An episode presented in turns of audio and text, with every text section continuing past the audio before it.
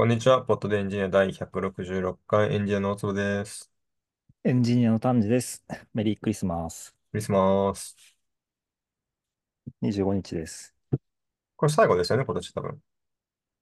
そうですね。毎週月曜に撮ってて、今日25で、えー次回は元旦にお送りする予定になりますね。ちょっとさすがにおで、休みかな、これは。元旦まあ、は。今年、うん。ちょっとあの、世界中の楽しみにしてくださっている皆様には大変心苦しいのですが、あの元旦だけお休みをいただければと思います。申し訳ありません。大変申し訳ございません。えー、今年の振り返りしますか？え、てか、今年の目標みたいな話あったよね。そああ、れをさ、そもそもそれをちゃんとやった方がいいんじゃないですか？なんかやったよね。やってるよね、そういうの。新年の抱負っていうのが、第90、あ、90回なわけねえか。2023年のやつあるか。2023年は131回だったらしいですね。あ、ただ、そうですね。今ドキュメントを見てるとそうですね。ただ、抱負の話してないですね。あ、その、あ、抱負の話してるんだけど、メモってねえな。えー えっと、これ今年ちゃんとメモっとくか。いや、僕覚えてますよ。ちょっと今年は。僕もちょ、ちょっとだけ覚えてるんですけど、あんま自信ないんですよね。本当ですか？え、僕のえっと、覚えてます？えっとね、大坪くんは、抱負を忘れないっていう抱負を作ってて、あ、なんかメタだなそうなんですよ。と思った。そう、でもこれ結局覚え切ったから、ある意味、なんか勝ちですよね。ある意味勝ちっすね。で、ちょっと確かもう一個作った気がして、なんか時間の使い方が上手くなるとか言った気がするんだけど、違ったっけ？えー、ちょっと覚えてない、それ。まあでも、一個目は覚えてたからいいや。丹治さんなんだっけ？でも丹治さん一瞬でクリアしたとかじゃなかったっけ？え、僕、あれなんですよ。確か、あの、嘘言ってるかもしれないんですけど、一つは、なんか鍵を忘れて、えっと、外に出てしまって、なんかキーインロックみたいなこことをしないっていうのが一つでした。え、そうだっけ？あの、ひ家を出るときに鍵を閉めないという習性がちょっと昔ありまして、あのうん。し締め出しを食らったことがあって、それをしないぞっていうのがあって、実はそれはなんか、なんとなく修正ができて、鍵をほんと持ち歩くようになったので、達成しました。え、それだっけ？で、もう一つが、なんか、自慢できる何かを作るとか、なんか、そんな感じだった気がして、それはよくわかんないですね。なんかやったかな？うん。え、覚えてないの？そうだったんだ。まあ、自分の抱負もちゃんと覚えられないぐらいだから、まあそれは、それは丹治さんのやつが無理ですよって感じだけど。そうですよね。あ、でも僕なんか作ったもので言うと、GitHub ゲッサーっていうのがちょっとみんなに遊んでくれたので、ちょっと良かったですね、今年は。個人開発。え ?GitHub ゲッサーあれ、お、僕なんかここで宣伝したんですけど、えっと、GitHub ゲッサーっていうさ、なんかゲームみたいなものを作って公開してます。え、これ、え、聞いた記憶はまずないです。まあじゃあ9月多分、11日、いなかったのかな？南くんと僕で話したんですかね。なんか二人の時結構ちょくちょくあったから。え、でもこれ会社でなんかやってる人いましたよ。これ丹治さん嘘が作ってたんですか？あ、僕が作りました。はい。意外とわかんねえなって言ってる人いて、何の話だろうと思ってた。あ、本当？じゃあ多分、ポッドキャスト聞いてくれた人がやってくれたんだと思います。ああ、そういうこでもこれな。なんか、Google Analytics とかを見たときに、一回な、何千人とかやってくれたような数字になって、ちょっと嬉しかったっていうのがありました。え、すごっ。え、これ普通にムッズとして。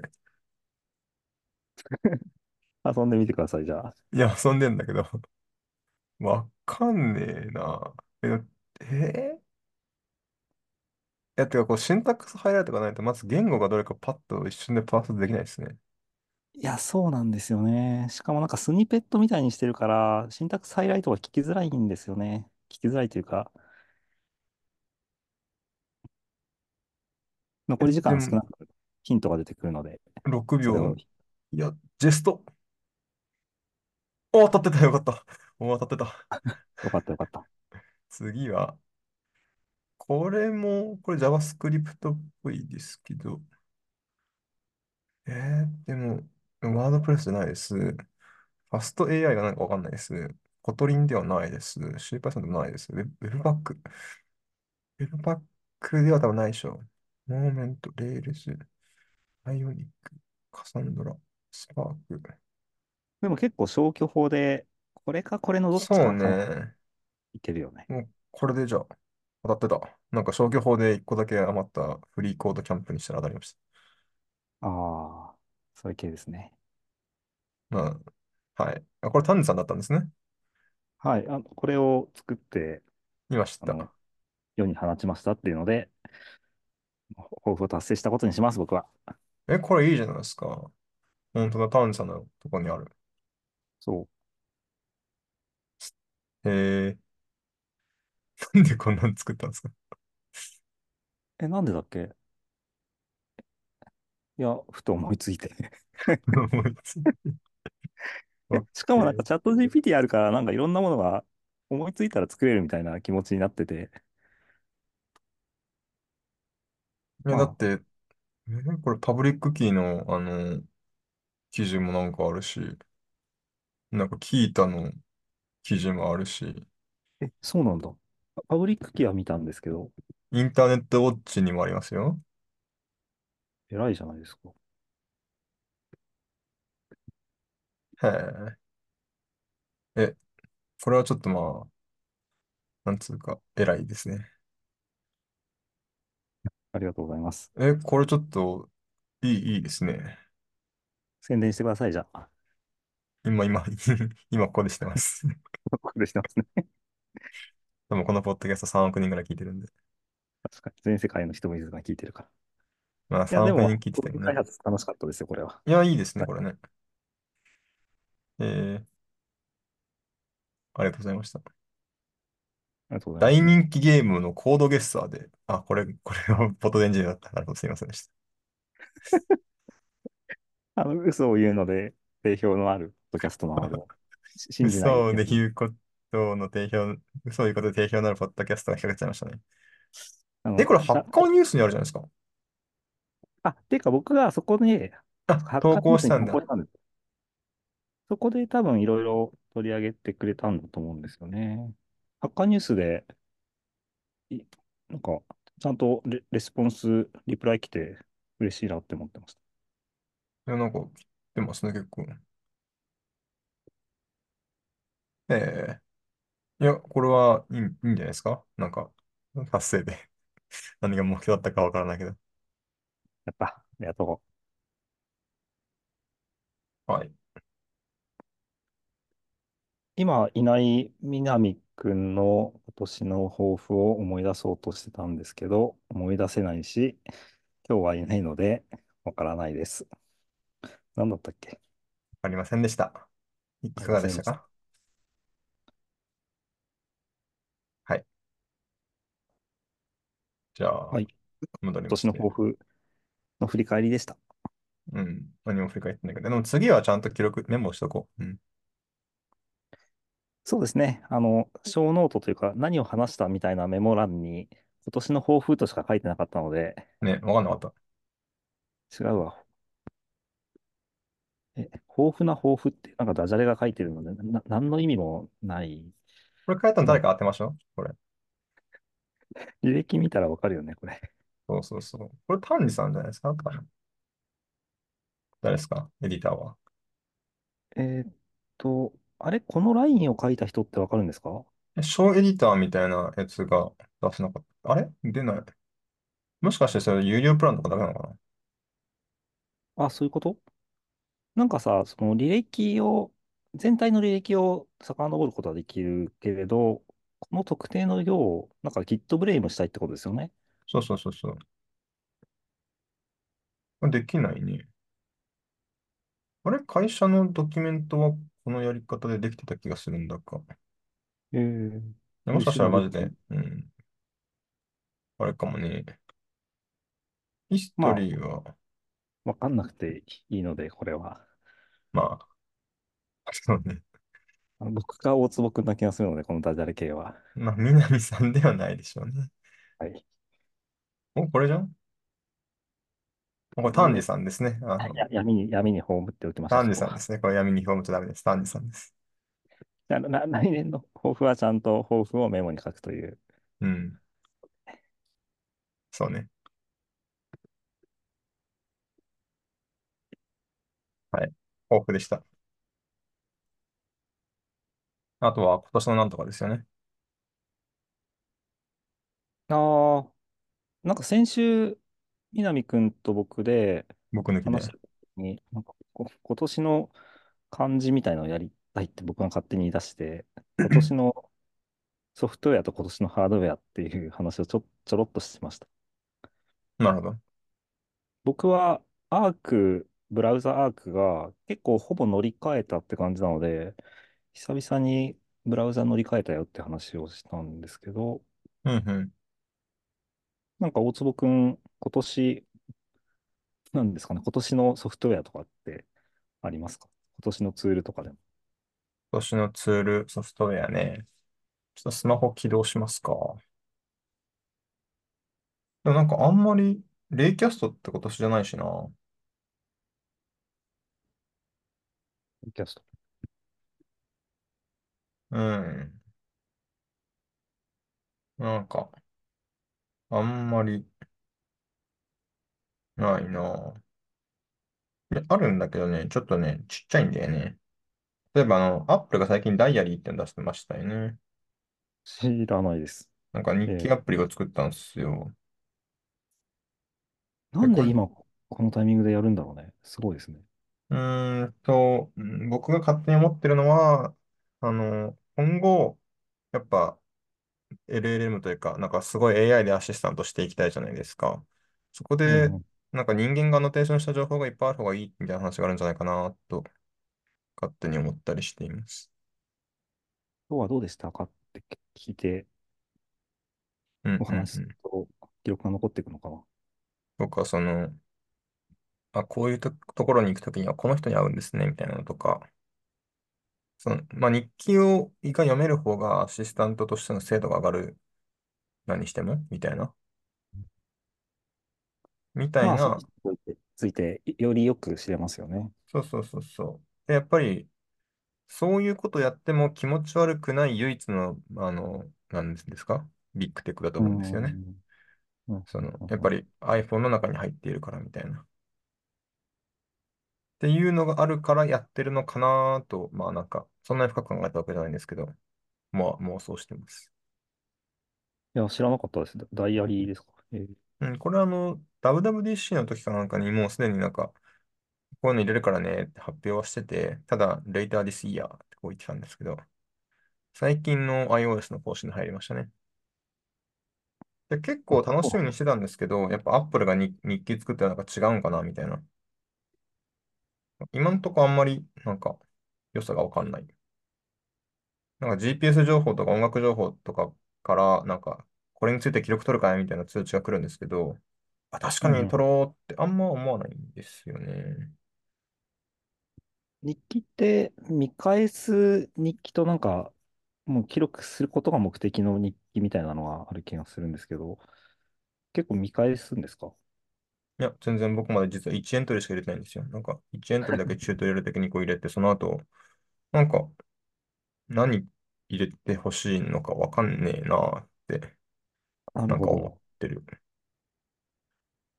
僕、Google マップで、あの、移動した履歴を全部保存するようするような設定にしてて、うんうん。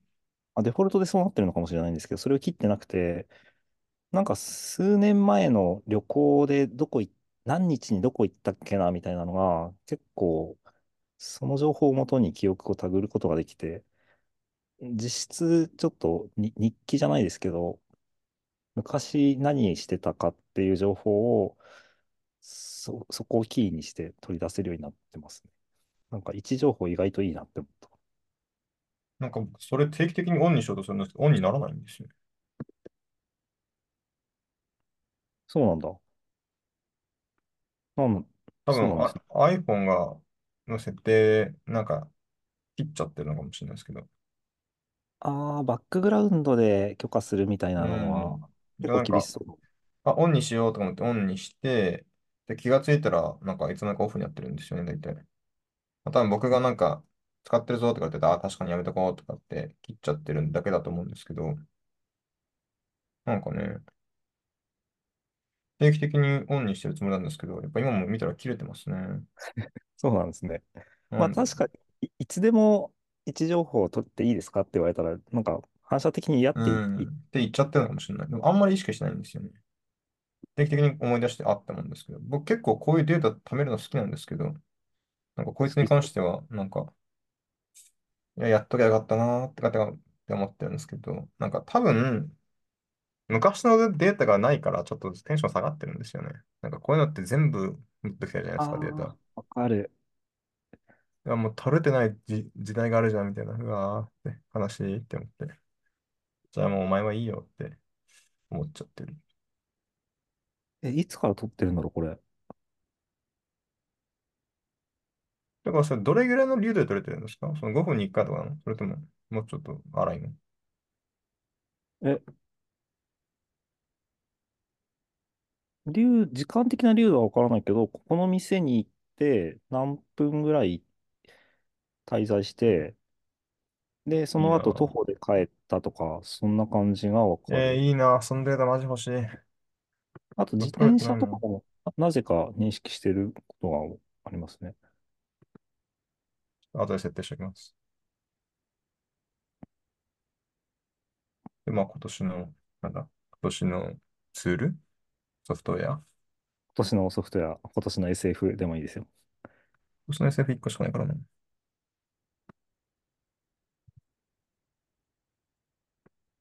や、でも、いくつかこうあるんですけど、全はいはい。部今年じゃない気がするな。去年から使っあれ、リーダー、 Readwise って今年だっけ？ああ、なんか聞いたの、聞いたのは今年な気がする。あ、でも僕、 Notion かもしれない、今年のツールって。いへえ、面白。や、なんか、今更感半端ないとは思うんですけど、積極的に使うようになったって感じなんですか？積極使い。的に使うように、まあ、しましたって感じですかね。Notion ってど、どこまで使えてたら、なんか有効活用してるか、よくわかんないですよね。機能たくさんあって。うん。一生わかんないですね。いや、僕も Notion 使い方一生わかんないんですけど、なんか、すぐデータベースに使われちゃうんですよね、自分が。はい、わかる。プレッドシートほど便利でもないしっていうね。そうですね。うん。でもなんか、今年何回か、その、Google 検索をするよりも、自分の Notion を検索した方が有益だったって体験があったんですよね。そんなことあるんだ。あったんですよ。あの、なんまあ、か、検なんとか、索はいいです。うんなんとか。って言ってる本がなかったかなみたいな、あれなんだっけみたいな、あんな感じのタイトルの本みたいな思った時に、そのキーワードパパってやったら、あの、この本読んでる時の読書メモみたいなところにありますよみたいな検索結果出てきて、あ、それってなっえー、たんですよね。みたいなはい。体験が、なんか、何回かあって、ああ、そう、その体験を求めて俺は頑張って Notion に書いてたんだって思って、嬉しかったっていう。でもさっきの話だと、貯めてるデータが抜けてるとテンション下がるから、うん。もう、うう生まれた時から全部記録したいわけですよね、多分。そのために僕、エヴァーノートからダンプして入れてるんですよね。偉い。偉いでしょ？エヴエヴァー、ァーノート、懐かうん。しいな。エヴァーノートから全部データを入れ直しました。で、エヴァーノート、これエヴァーノートもそこそこ良かったんですよ。だから、なんだっけな。なんか哲学のキーワードで、まあ、僕、エヴァーノートで大学ノート取ってたんですけど、なるほど、哲。学のことをちょっと、あ、これなんだっけ？と思って調べたら、その大学の授業の時のノートがヒットして、あ、そんな本あったわ、と思って、へえ。っていう体験もあって、なんか良かったですね。うん、やっぱ取っといてよかったなと思って。僕もインポートしてるらしい。であ、もなんか、知ってるじゃん。やっぱなんかデータ持っとけばなんかできるなって思って。それがあるからこそ Google マップの記録が残ったのは本当テンション下がるんですよね。まあ、あの、貯めとくと、ご5年前のあの日とか探すときに便利ですよ。ね。そうですよ。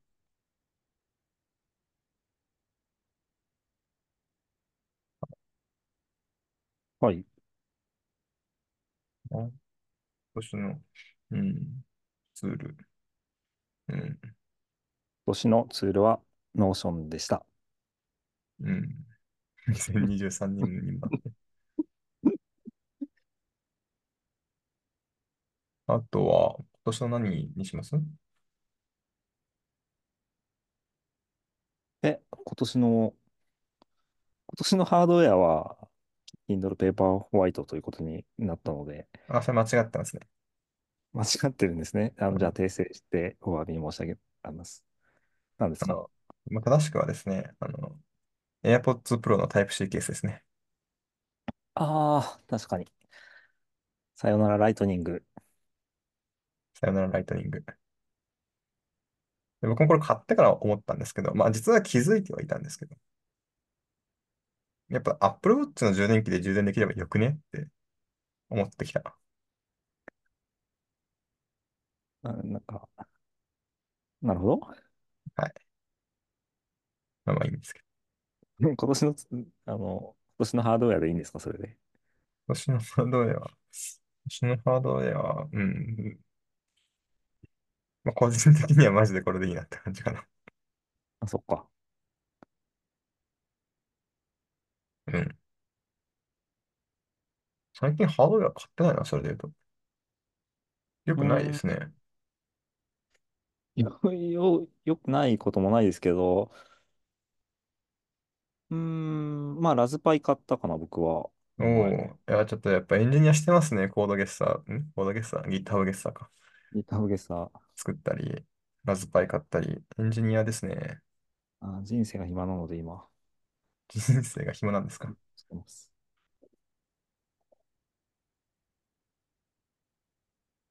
うん。今年のエンジニアが選ぶサムシングでした。サムシングでした。あとはね、あの、ちょっと時事ネタというか、一個話したいのがあって、はいはい。いあの、ブラッシュアップライフっていうドラマ知ってます？ちや、知らないです。初めて聞きました。ょっとおすすめなんですよ。まあなんかまあ、特にエンジニアにとかっても全然ないんですけど、単純に僕が好きで面白かったってだけなんですけど、ドラマ。ドラマですね。で、あの、バカリズムが脚本でですね、へえ。なんか細かいやっぱ会話がすっごいリアルに感じられるんですよね。話の飛び方とか、うんうなんかん。こうどうでもいい相槌の具合とかが。コメディっぽい、コメディテイストなんですまあかコメディだと思って大丈夫ですね。はい。うんうんうんうんで、これが今年の3月かな？かなんかにこう地上波でやってたんですけど、それ僕全然見てなくて、ただ YouTube で結構長めのハイライトみたいなのが公開されてたんですよね。多分なんか見うん。逃した人用だと思うんですけど、それだけ見て割とこう満足してて、まあ、わざわざ地上波をかけるほどでもないなと思ってたんですけど、これネットフリックスに来てたんですよね。あ、ネットフリックスで見れるんですね。そう、ネットフリックスで見るようになったので、あ、ちょっと見るかと思って見たら、とても面白かったなと思ったので、ぜひおすすめです。なるほど。タイムリープ系ヒューマンコメディ。不思はい、議な日常を書くタイムリープ系ヒューマンコメディなんですね。そうなんです。でただこれ見て思ったのがですね、やっぱ、え今調べると、えっと、その僕が見ていたダイジェストって1話だいたい5分とかなんですよ。あ、そんなに短いんだ。そう、短いんですね。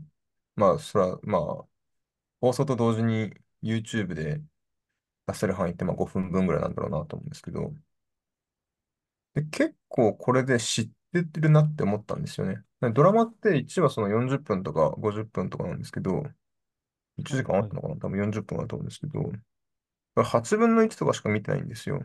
なんだけど、知らないシーンほぼないなって思ったんですよね。ああ、そういうことか。だからドラマは1時間とか、まあ50あ、そうそうそうそう分だけど、そう。その5分バージョンを YouTube で流してて、そうです、そうです。それを見てから本編を見たところ、はい。知らないとこないぞっていう感覚に襲われる。えそうなんですよ。だから、ダイジェストがうまかったんだな、という気持ちもするし、ダイジェストで本当に全部見せてたんだと思うー、えし、ー何なんでしょうね、あれ。う、うまいダイジェストん、不思議な体。験でした。え、であもそれって、なんかその視聴体験が失われるって感じはないんですか？うーん、そうですね。なんか謎で、やっぱそのダイジェストだけで見てたからか、ちょっとテンポ遅いなって思う瞬間やっぱあるんですよね。ああー、なるほど。こので、次これ言うんだろうなとか、なんかあ、無意そう識にそうできそうそう。るとか。でも、多分なんですけど、映画い、映画とかドラマを一周見て、1年後に覚えてる量って、5分ダイジェスト版分ぐらいしかないんだろうなとも思うんですよね。1年前に1ああ、回このドラマを見てもう1回見てるのか、ダイジェスト5分だけを見て今1年後に見てるのかが全然わかんないんですよね。記憶的にどう考えてもダイジェスト版しか見てないんですけど、3月くらいに。でもなんかすごいです。全部見た気になってました。えー、大体記憶に残るところをギュッと詰めたものが、そん、同じような感じになるんですかね。ね。正しいダイジェストだったのな、これ、と思って。えー、うん。なんで、僕がその5分間だけ見て終わろうかなって今聞いまあてま。正直それでもいいと思います。てか、実際5分のダイジェストを10、10話分見たら50分しちゃいますからね。お、お得じゃないですか。タイおパが。得ですね。タイパ最高ですよ。でも10、もしかしたら10話だけでなのかもしれない。よく考えたら。僕もなんか10話は見た記憶がなかったんですよ、全然。だかど、らもしかどういうこと？したら、ああ、その全部で、全10話なんですけど、はい。9話ぐらいまでのダイジェストは見た記憶があったんですけど、10話は見た記憶なかったんですよ。10話はそれまでのダイジェストを全部切り取りして作られた話なんじゃないですか？違います。あ、違いますね。はい。なんか、僕の予予想なんだけど、なんか、次の話を見るために見逃したところを見、見返してほしいやつだから、10話は存在してなかったのでは？と思ってるんですけど、10話のダイジェストは？10話最終あ、回。あ、最終回だけないんだ。なるほもしかしたら9話もないのかなもしかしたら。あ、9話あるわ。うん。やっぱ10話だけない気がしますね。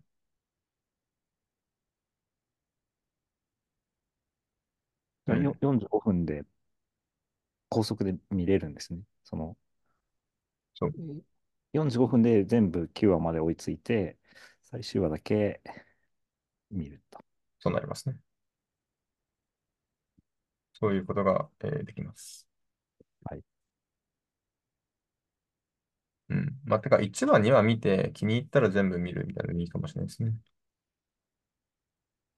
でもなんか年末結構そういう時間があったりしそうなので、確かに。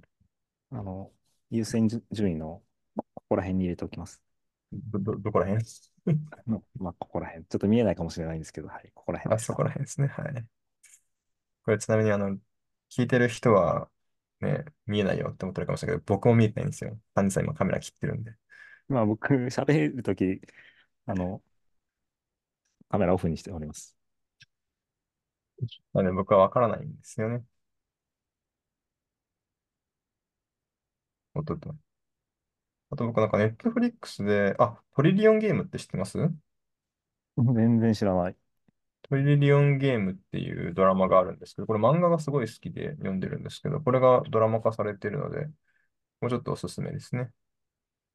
うん。えこれも、はいはい。ド、ドラマなんですか？金ドラマ。マですね。はい。全10話なのかな？ちょっとそこまで見てないけど。まだ1話しか見てないんでわかんないけど。これちょっとあの、エン、全エンジニア見てほしいみたいな気持ちはちょっとありますね。あ、そんな感じなんだ。が、うん。がぜん聞かれました。ちょっと持ってますけどね、全エンジニアはね。で、まあ、まあ、要は、この技術力が積もった人が、こう、どうやって起業するかみたいな話なんですけど、うーん。まあ、うんちょっと、まあ、コメディ、半分ファンタジーなので、まあ、どう見るかはいろいろありますが、ちょっとおすす面白いめです。ドラマとかシリーズで言うと、僕、ネットフリックスで Everything Everywhere All at あ Once あ、見あれました面白かったですね。あれ、僕、どう見てられるか分かんなかったんですけど、あれ、な、なんなんですか、あれは？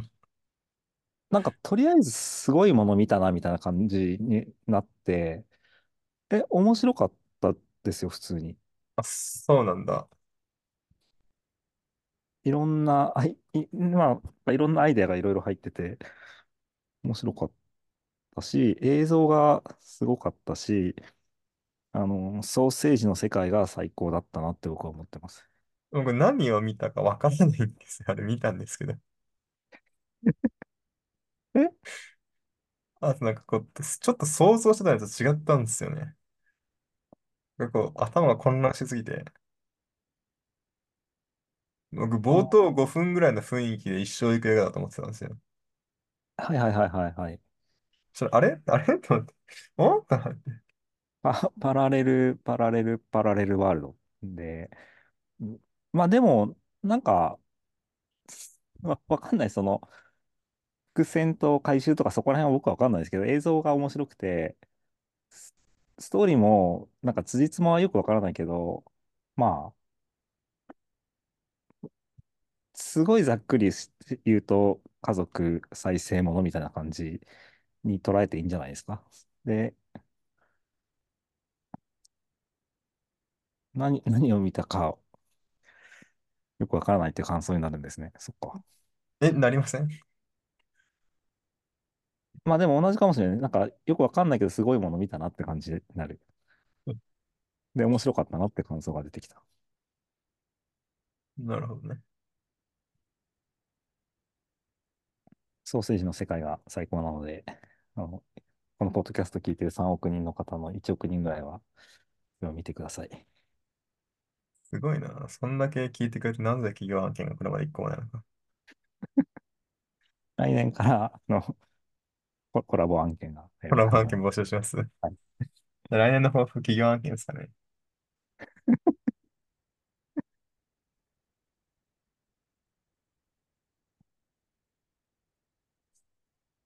あとは、今年は何を振り返ったらいいんだろあの、大坪君に僕、なんか聞きたいことがあるんですけど、う。はいはい。聞きなんか、なんか僕じ、今年の年末、実家に帰って、あの、高校生の甥っ子とか姪っ子に会うんですけど、はいはい。高校生。まあ、な女の子なんですけど、最近数学が面白いって言ってて、多いいじゃないですか。あの、ズバリ、高校1年 ?1 年生にうん。なんかこの本いいよっておすすめするとしたら、なんかおすすめってありますか？そうですね。どれぐらいその得意なのか、どれぐらい好きなのか、どこが好きなのかによると思うんですが。そ、それで言うと、まああんまりなんかすごい数学が得意な子とかじゃなくて、もともと絵を描く子で、最近数学興味あるんだよねぐらいの、そういう温度感。なるほど。いろんなであれば、入門書、であれば実は意外と算数面白大辞典の可能性ありますね。算数面白大辞典。うん。もし、大辞典。えー、これが、まあ、うちにもあるんですけど、ほうほう大辞典？す、なんか、まあ、意外と面白いよっっていう、まあ、その意外とをつけなきゃいけないは感じさせたんですけど、その高校生の人にって感じで言うと、結構、数学が好きな人の家に子供の頃からあって、なんかパラパラめくって、わあ、懐かしいっていう感じのこんなところがあっええて、でもよくよく読んだら結構、なんていうか、高校生とかでも面白い内容書いてあるなって感じなんですよね。あ、なんか、面白そう。確かに今、アマゾンでうん。見てて、中ただ身こう、見た目がやっぱりその、小学生向けみたいな顔してるから、なんていうか、これをその、も、なんか、見せた時のその、本人の気持ちはどうかはちょっと測りかねるところがあるんですけど、バーコードから情報を読み取れっね。ていうやつだったり、分数の始まりなんか大学数学に足一歩踏み入れたいっていう感じじゃないとすれば、こいつ結構えうえんちゃうかなん。って。あとあ、いいは、ですね。あの、まあ、よくあるのは数学があるですよね。そうなんですよ。数学ガールをそれで、ここの前買ったんですよね。うん。と、あとは、あの、サイモン・シンの系列はどうですかね。サイモン・シンの系列。あ、あの、サイモン・シンの、あの、本のフェルマーの最終定理とか、あ、まあ、サイエンスライターというべきなんですかね。あの、まあ、とりあえず、えっほほと、なんていうんですか？まあ、数学の面白いっていうか難しいことを、まあ、解説する感じの本とか書いてる人ですね。あの。暗号の本とかも書いてるのかな。フェルマーの最終定理、暗号うん。解読。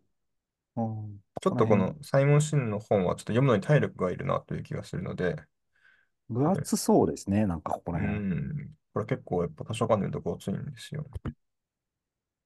あ、やべ、時間ね。あとズ、ズームは1分しかない。ね。あとは、あとは、ああ、オイラーの。オイラーの贈り物とかちょっと鉄板ですけどね。あそうですね。まあ、ちょ、ちょっと高一、まあ、わかんないですね。読み物として読むかもしれないし。うん。まあ、ちょっと難しいものがあるぐらいでもちょうどいいかもしれないですけどね。うんうんうん。はい。ぜひありがとうございます。参考にしてください。ということで、2023年最後のポッドエンジニア第166回でした。ありがとうございました。ありがとうございます。良いお年を。